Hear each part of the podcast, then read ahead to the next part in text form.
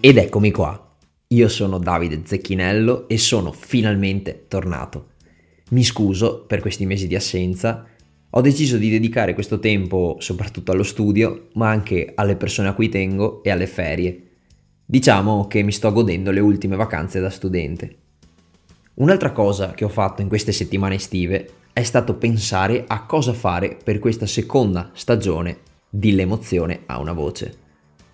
Ho pensato molto anche ai consigli che mi sono stati rivolti, come ad esempio quello di cercare di dare un po' più ritmo, di essere un po' più veloce nei racconti, e sicuramente ci proverò. In mezzo a tutti questi successi sportivi italiani di quest'estate, che tutti conosciamo, un po' dentro di me sono stato orgoglioso. Perché nei mesi scorsi pensavo che l'idea di questo podcast potesse essere un po' di nicchia, un po' dedicata solamente a coloro che davvero sono appassionati di sport. Invece l'Europeo e l'Olimpiade hanno portato lo sport e le sue emozioni in tutte le nostre case. E che bellezza! Dopo lunghe, lunghe riflessioni, ho deciso che la seconda stagione di L'emozione a una voce sarà rullo di tamburi. Che tensione, eh? Sarà uno speciale sui giochi olimpici che abbiamo appena vissuto e in particolare sulle medaglie italiane che più mi hanno fatto ricordare quanto davvero l'emozione, una voce, se non di più, ce l'abbia. Chi ha sentito gli episodi della scorsa stagione, vi invito a passare se non l'avete fatto, forse lo avrà già sentito, ma io credo che quando c'è di mezzo l'azzurro dell'Italia, tutto sembra magico, tutto è semplicemente più bello.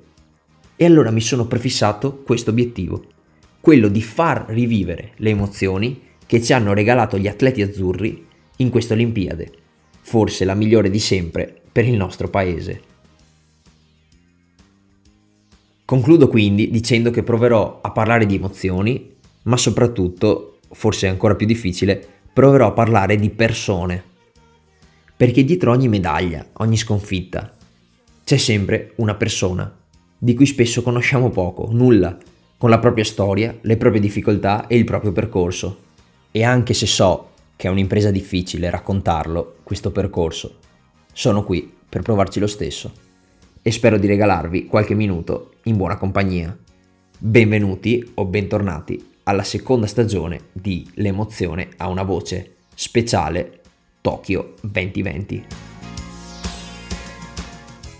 Se questa idea vi piace, vi invito ovviamente a seguirmi sulla pagina Instagram del podcast e soprattutto a suggerirlo ai vostri amici, ai vostri genitori, ai vostri nonni, a chi volete, per passare insieme a me e alla mia voce qualche minuto.